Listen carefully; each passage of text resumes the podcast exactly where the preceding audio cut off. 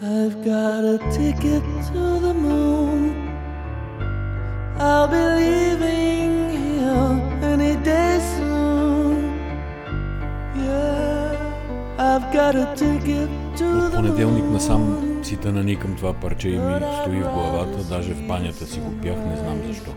И аз не мога да се седя, но и на мене ми е в главата. Здравейте всички и слушате живота и други неща. Ние сме си Бина Ясен, както обикновено и сме тук на земята. Здравейте и от мене. Много трудно започнахме записа на този подкаст, защото събитията ни заляха като едно цунами и е, леко претовариха хард диска, така да се каже.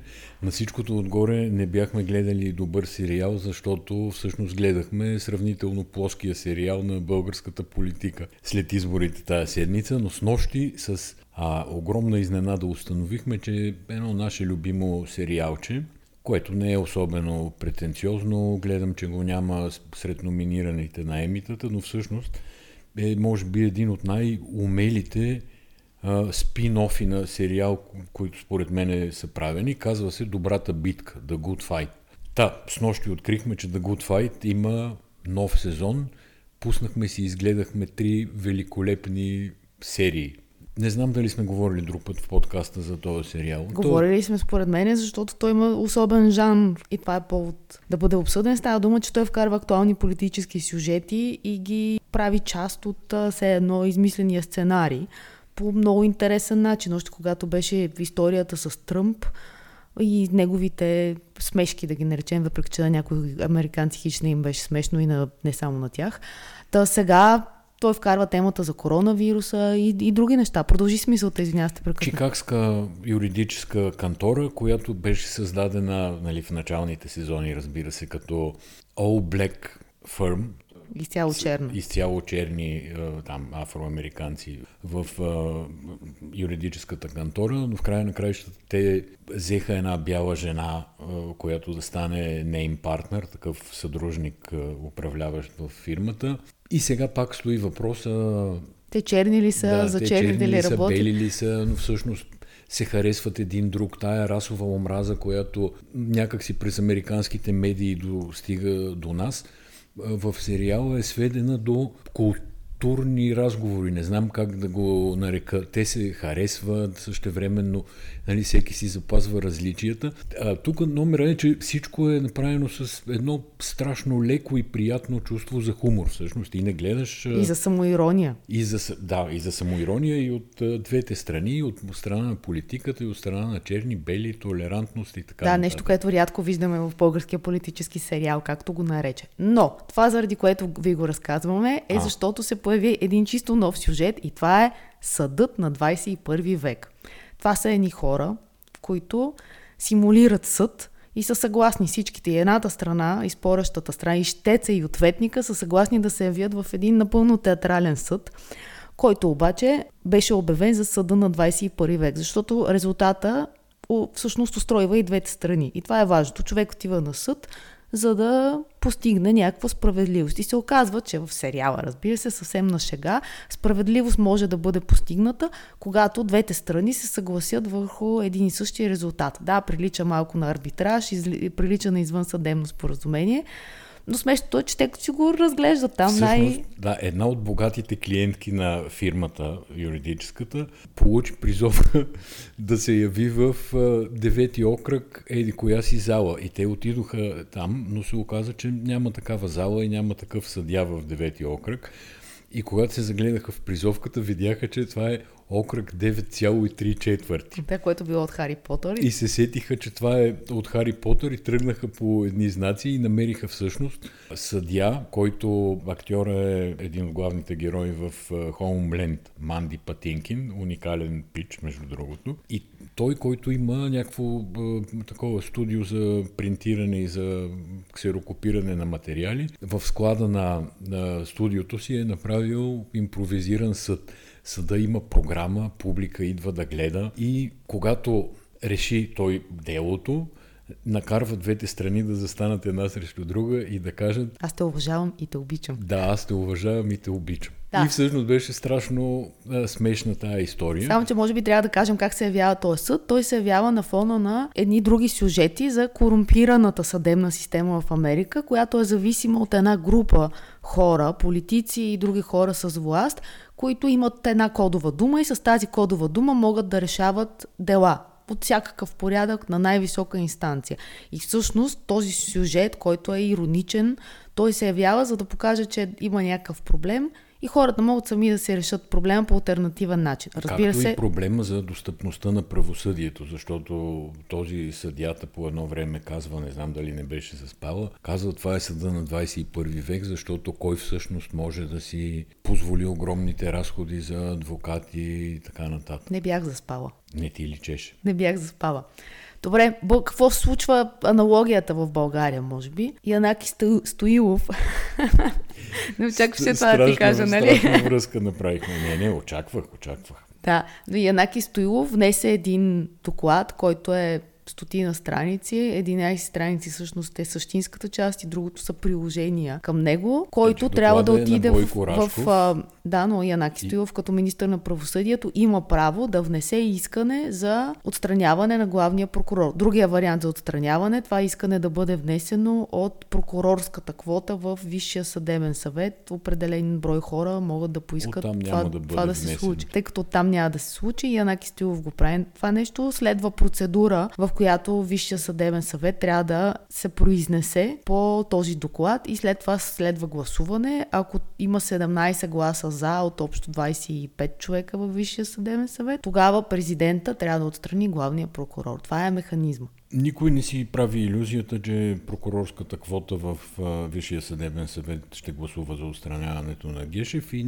няма и особено значение това. Значението е в първо съставянето на доклада, защото вече излязаха разни извадки от доклада, където се описват много части от поведението на Гешев, който излиза някакси извън рамките на функциите му на главен прокурор, извън деполитизирането. Ако си спомняш, той беше правил изказвания за бедните, богатите, Робин Худ, той на кого помага, че не е съгласен с разделението на властите. Всевъзможни неща, особено да кажем в началото на кариерата му на главен прокурор, просто бълваше непрекъснато някакви трудно обясними от разумна гледна точка изказвания. Стига се до, разбира се, незаконното нахлуване там в президентството миналата година, СМС-ите, които беше извадил между Пламен Озунов и Бобоков ли беше, където се оказа, че ги Точно е така, да. Подреждал произволно, за да направи някакво фалшиво съдържание. Така поне пише в доклада. Така че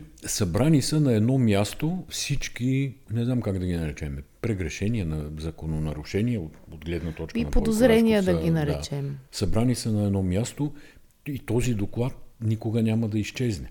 Той вече е част от документацията на Висшия съдебен съвет. А за мен беше особено интересна, особено интересна тая новина на фона на предхождащата я по време пресконференция на Тошко Йорданов и Филип Станев, заедно с Николай Василев. Николай Василев, който се чуда вече как да го нарека Викай му по името. бивш проект като министър-председател, така. Та, акта на Янаки Стоилов, новината за него, стана известен след като много трудно и много мъчително Тошко и Филип обясниха пред нашите колеги журналисти как са по принцип за махането на главния прокурор, но че всъщност това е страшно трудна процедура и как ако някой каже, че може да се отстрани главния прокурор, това значи ги лъже и че не може и изобщо голямо усукване по темата, на глав... по темата за главния прокурор, Да, между- което беше едно от основните искания на протеста и, и всъщност в нежеланието за отстраняване на главния прокурор бива подозирана, има такъв народ още от понеделник. От тази пресконференция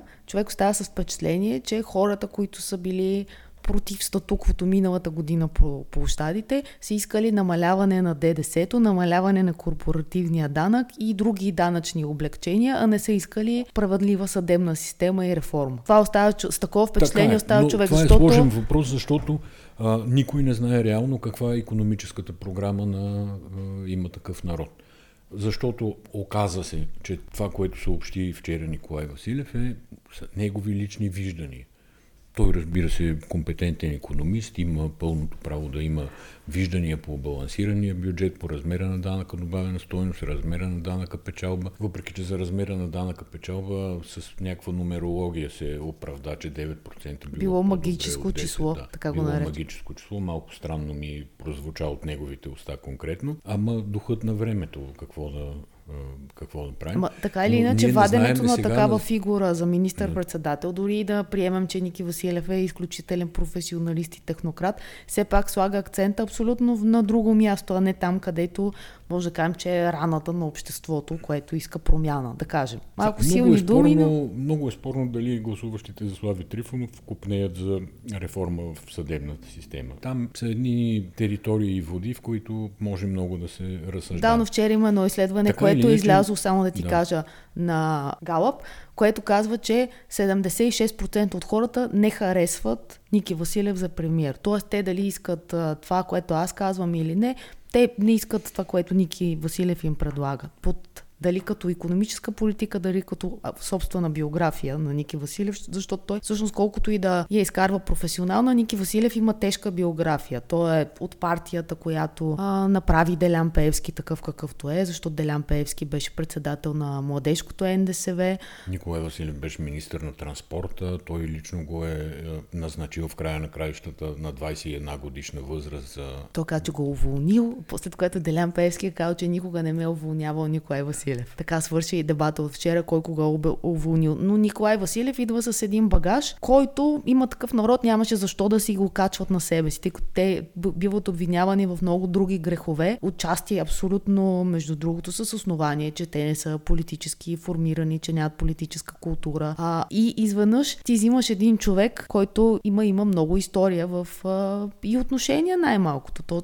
то се видя включително от пресконференцията, която премина, много странно премина пресконференцията. Тя беше организирана уж за да, не знам на български как да го кажа, има един термин face saving, т.е. за да някакси Николай Василев да излезе от тая ситуация с минимални поражения, защото според мене най-многото поражение от цялата работа, освен на партията има такъв народ и на Слави. Самия Николай Василев понесе лични щети и не смятам, че те ще му помогнат за бизнеса. Затова според мен беше важно той да се покаже, да, да обясни определени неща, които се писаха през цялата Но фактите са седмица. като такива каквито са. Има такъв народ, имат вече двама бивши министър-председатели, един министър в оставка, Саня Жмуртлиева, която каза, че не желая да става министър на културата, което е смешно, те още не са взимали властта. Първата беше Антуанета Стефанова. Стефанова, кросмайсторката, която на шега беше да обяв... Да, мандата, да, да. Е. Тоест не на шега. Всъщност там то проблема си има такъв народ е, че ти никога не знаеш къде е истината и къде е шегата. През цялото време те сменят разговора и го подменят по този начин. Къде ще да вземете, къде ще обявите мандата, ми ще го обявим на въртележката. Да, смешно, е, обаче ако бяхме научили, че Слави Трифонов ще обяви проекто кабинета преди да бъде обявен изборния резултат на запис в телевизия 7-8, ми то звучи като на въртележките. На мен не ми звучи добре това, че нали, ти кажеш, че нямат политическа култура. Нормално е до някъде. Нова партия са нямат политическа култура. Ма тя политическата така. култура не се учи в политиката. Тя се Така, учи преди именно, това. Именно. И, но това а, по-неприятното е, че това, че нямат политическа култура, те се опитват да го превърнат в свой актив и някак си об- обвиняват всички други, че имат такава политическа култура. Те държат а, техния начин на мислене, на действие, че е най-правилният. Нали? Ние сме спечелили тия избори, съответно ние искаме да си направим правителство. Да, аз в не виждаме никаква смисъл- необходимост а, някой друг да, да ни казва кой да е министър или кой не, въпреки че това е политическа спекулация. Дълга и широка всъщност е тая тема, но това не разбирам в тяхното поведение и всъщност, за да кажа моето впечатление до края, е, че пресконференцията беше от една страна показателна, от друга страна леко безсмислена, защото стана напълно ясно, че нито Тошко, нито Филип Станев взимат каквито и да било аз тук не мога да се съглася с тебе. Значи пресконференцията беше страшно полезна от гледна точка на това, че първо се видяха някакви неща, които стояха като въпроси след изборите. А именно първо те вярвали ли са в този кабинет? Това беше първия въпрос, който си зададохме, когато беше обявен кабинет. Дали това е провокация или това е сериозно?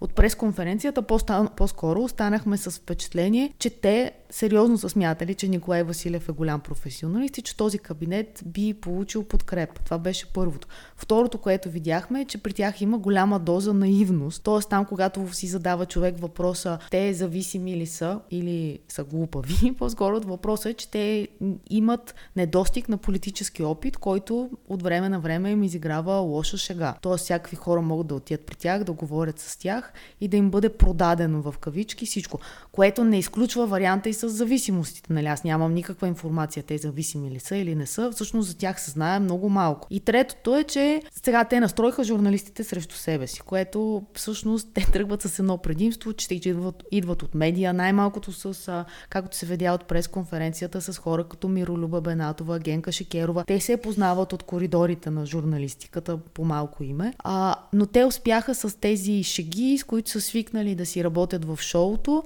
да настроят журналистите, включително подигравайки се на Ива Николова, която можем да, на, на която всички можем да и се подиграваме и това е оправдано, но това не може да става публично вече от позицията на те не са ние равни. да и се подиграваме заради нелепата и журналистическа позиция и за много други неща, но те се опитаха да и се подиграват заради, За външен вид. за външен вид, което не беше изобщо окей. Okay. Това, което ти наричаш наивизъм, нали, на тяхната възраст вече се нарича по друг начин.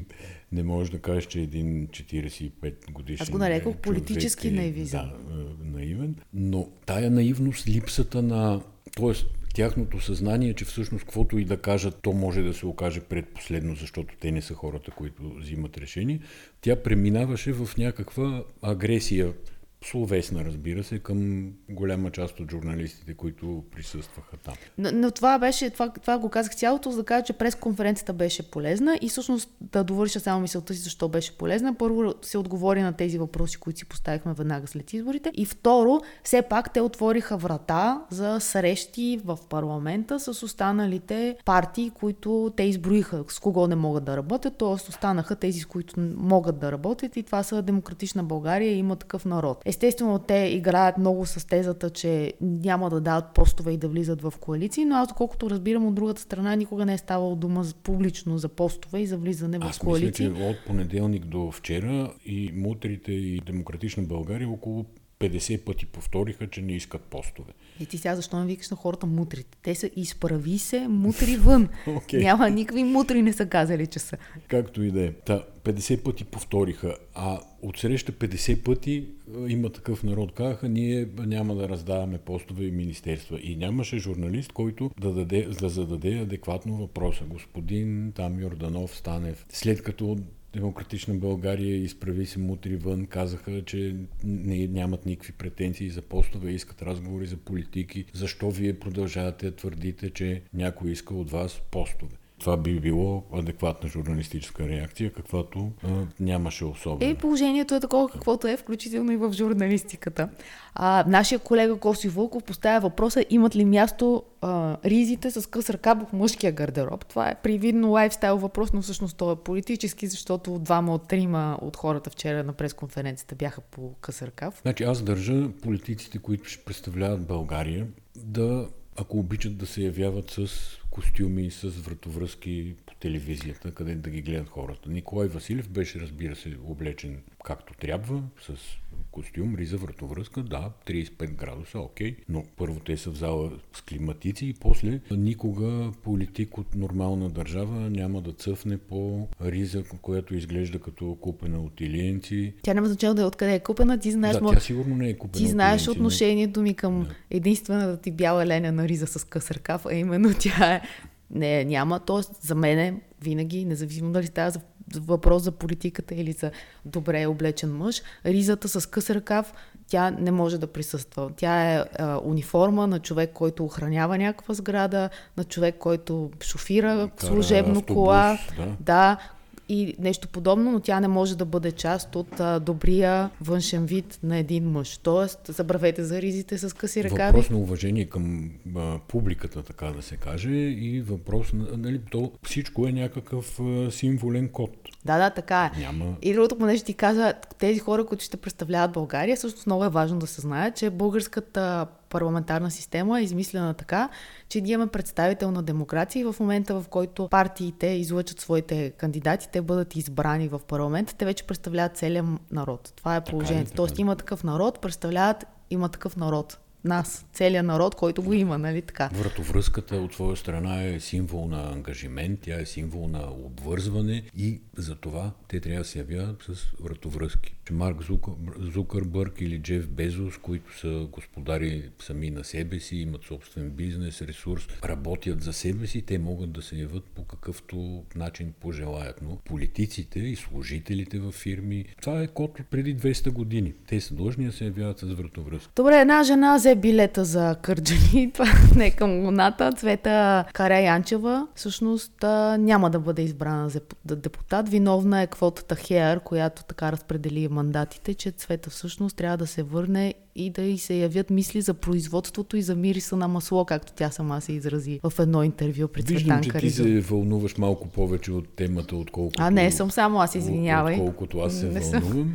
Но тя, например, не беше подсигурена с втора листа, за да може, ако изпадне от Кърджали, да влезе от някъде другаде. Не, само искам да ти кажа, че от това интервю на Цветан Каризова с Цвета Караянчева, освен тези въпцарови строфи, които излязоха за мириса на масло от жената Цвета.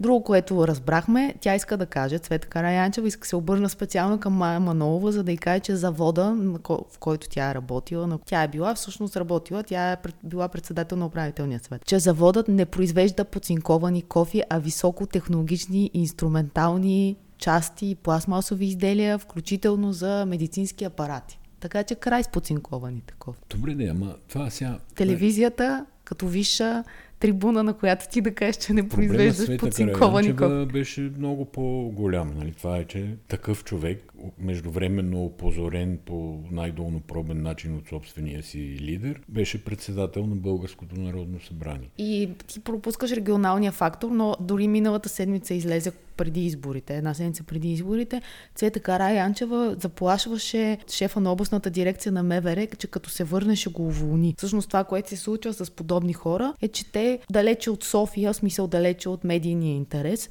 там уволняват и назначават, без абсолютно да имат легитимното право това нещо да го правят. И когато тези хора нямат така културата, нямат дори ресурса от приятелски кръг, който да има някакви дипломи, става това, което се случва и което гледаме в последните години. Това е проблема с Цвета Караянчева. Иначе ти поставяш един много интересен въпрос и то е за подсигуряването с двойните мандати. 28 души са избрани от две листи. Аз всъщност друг въпрос искам да поставя във връзка с този естествено. Това е, че хора като Бойко Борисов злоупотребяват реално с влиянието си, с общественото доверие, което имат в част от аудиторията, разбира се. Кандидатират се за народни представители, за да могат да консолидират вод, след което се отказват да бъдат народни представители. И Цветозар Томов през седмицата постави много ясно темата. Това е по същия начин Джамбаски, който не знам защо смята, че има голям рейтинг, участваше в едни предишни избори при положение, че беше ясно, че е евродепутат и че не е луд да си напусне евродепутатското място. За, за заплата, да може би, имаш участва тук.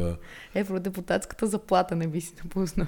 Да, да, това имам предвид под една или под една или друга форма. Мислих дали това може законодателно някакси да бъде ограничено, не можах да измисля начин, нали, без да съм някакъв капацитет по изборно законодателство, разбира се. Просто разсъждавах по линия на формална логика някаква.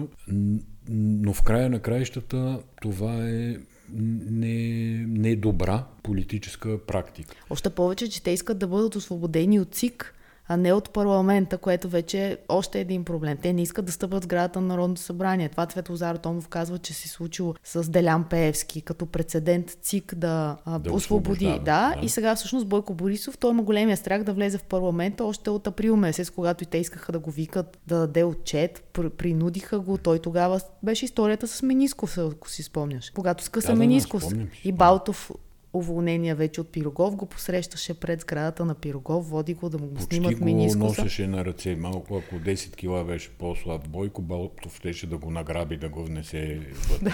А не случайно правя тази забележка, просто да не се чуди Балтов, защо са го уволнили. Според мен ми изглежда съвсем в реда на нещата, когато един лекар, администратор се заиграва политически и се води в джипката, следващите, следващата джипка, влак, независимо комбайн с какво дойдат, да го свалят на първата гара. Абсолютно е нормално. С нощи гледахме в панорама интересна дискусия, между другото, по политически въпроси, където участваха колегата Волгин, Таня Бороджиева и Даниел Смилов. Но по въпроса за уволняването на лекарите всички изведнъж казаха, о, това лекарите трябва много внимателно да се пипа, там не знам си какво, с което аз не съм съгласен, защото подозирам, че на възрастта, на която сме, всеки си мисли, че не дай си Боже, мога да му се наложи да се обади на лекар, за да си реши някакъв въпрос и по-добре да не се обаждат много. Но от друга страна, политизирането на тия лекари, особено последните 3-4 години, нали, явното им за партийно заиграване. Ма не включително Костадин Ангелов, който от директор Така да, на така да, болница така, стана да. водач на две листи. Българския лекарски съюз, който просто гък не каза в последната година, година и половина, когато здравната система беше подложена на уникален натиск, включително от непрекъснатите хаотични решения на Бойко Борисов за това какво да се отваря, какво да се затваря, да се вакцинирали, да не се вакцинирали, не целият цирк. И Българския лекарски съюз гък не каза за това. Сега обаче вече са нали, изправи се гора от стомана, за да защитат Балтов. Аз мятам, че Балтов като лекар никой не го закача. Тук става дума за това, кой управлява и в чий интерес управлява някаква голяма, една от най-важните болници в страната. Между другото, това ме връща на пресконференцията на Ники Василев, когато го питаха за Българската банка за развитие, защо иска да я приватизира. И той каза, е, вие виждали ли сте едно добре управлявано държавно дружество, което беше грандиозен цинизъм, просто грандиозен цинизъм, защото това означава, ако няма добре управлявани държавни дружества, държавни болници, за което говорим, тогава да я разпускаме тази държава. Реално работата на хора като Ники Василев е те да успеят да администрират институциите така да ги подредят, че да си вършат работата. Ако Да, да, и- Българската банка за развитие е за малък и за средния бизнес, той да дава заеми на средния бизнес, а не да, Да. прикрие с приватизация раздадените милиарди. Защото това ще се случи. Той казва, че да, тая банка трябва да се приватизира, защото до сега, откакто е създадена, никога не е работила по начин, по, нали, за да изпълни целите, с които е създадена.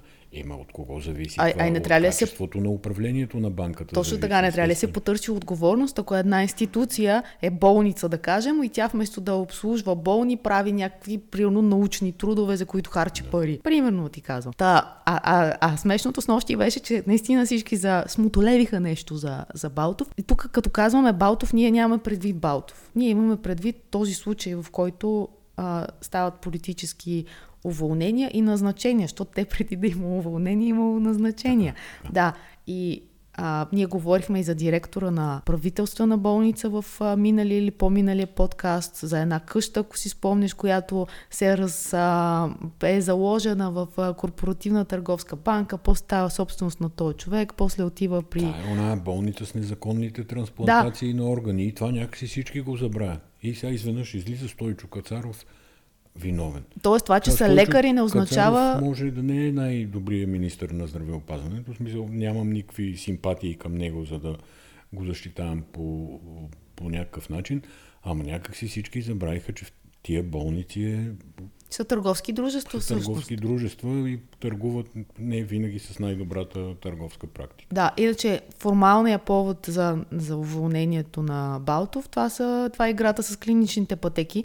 И тук не прави съвсем честна Стойчо Кацаров, защото тя, той много добре знае, че всички го правят това нещо и, и за, ако иска да се реформира нещо, всъщност трябва тези клинични пътеки да се преосмислят. Е, това искам да кажа. Всички излязаха да се оправдават, че такива били клиничните пътеки и те за да спестат пари на гражданите, нали, един вид от добра душа.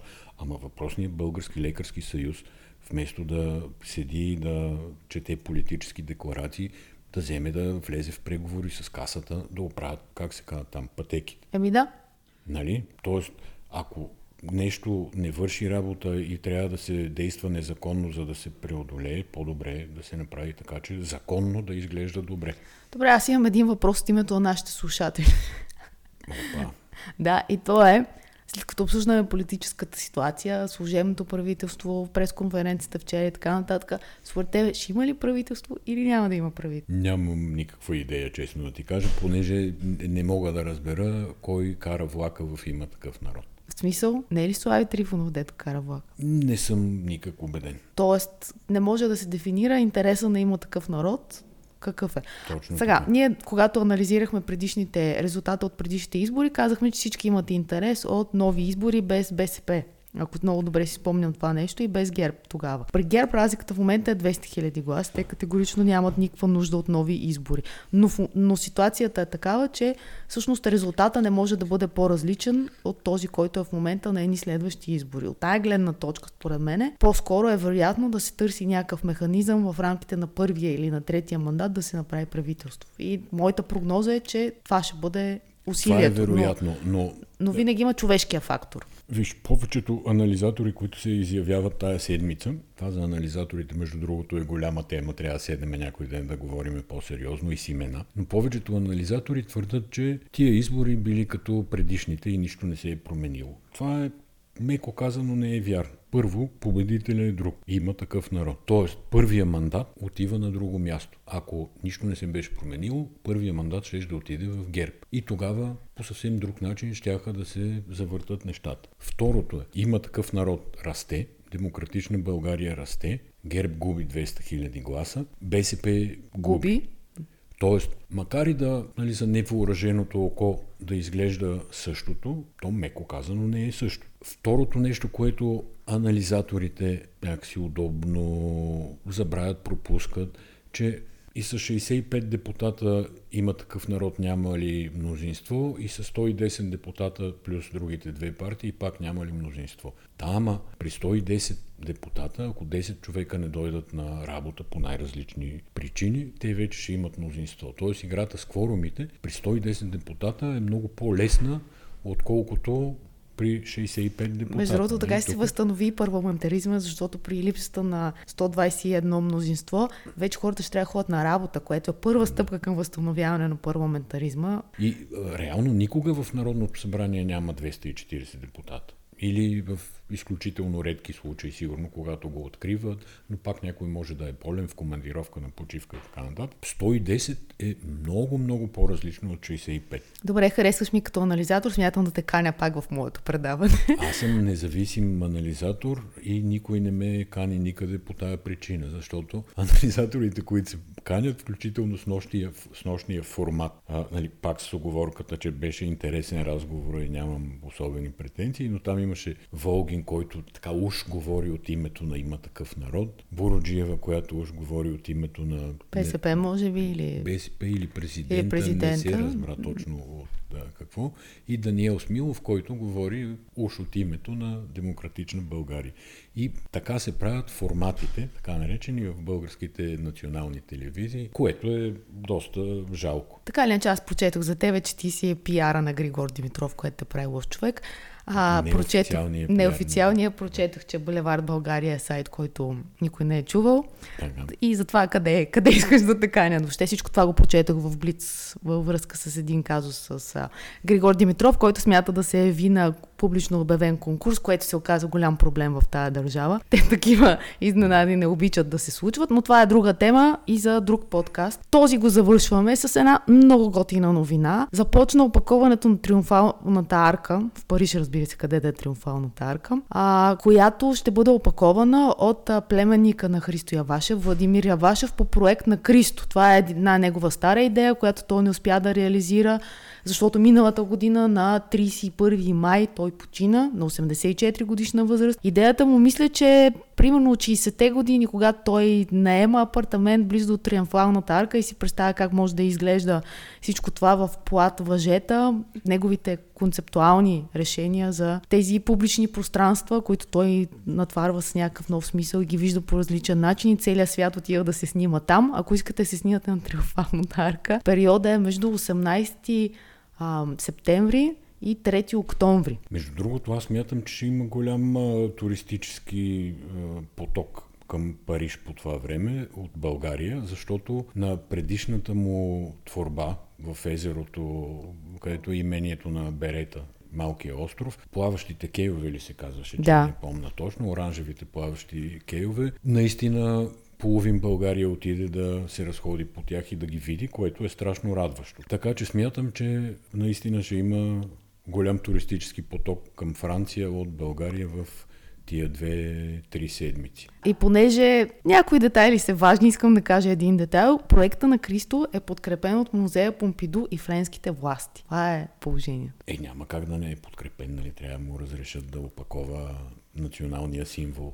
Звездата на триумфалната арка. И най-вероятно няма да има жълти жилетки. Между другото, аз не случайно го казвам, защото жълтите жилетки бяха повредили триумфалната арка. Тя беше в ремонт, беше изчиствана и сега ще бъде опакована. Тоест, в известен смисъл и там се връща към нормалността.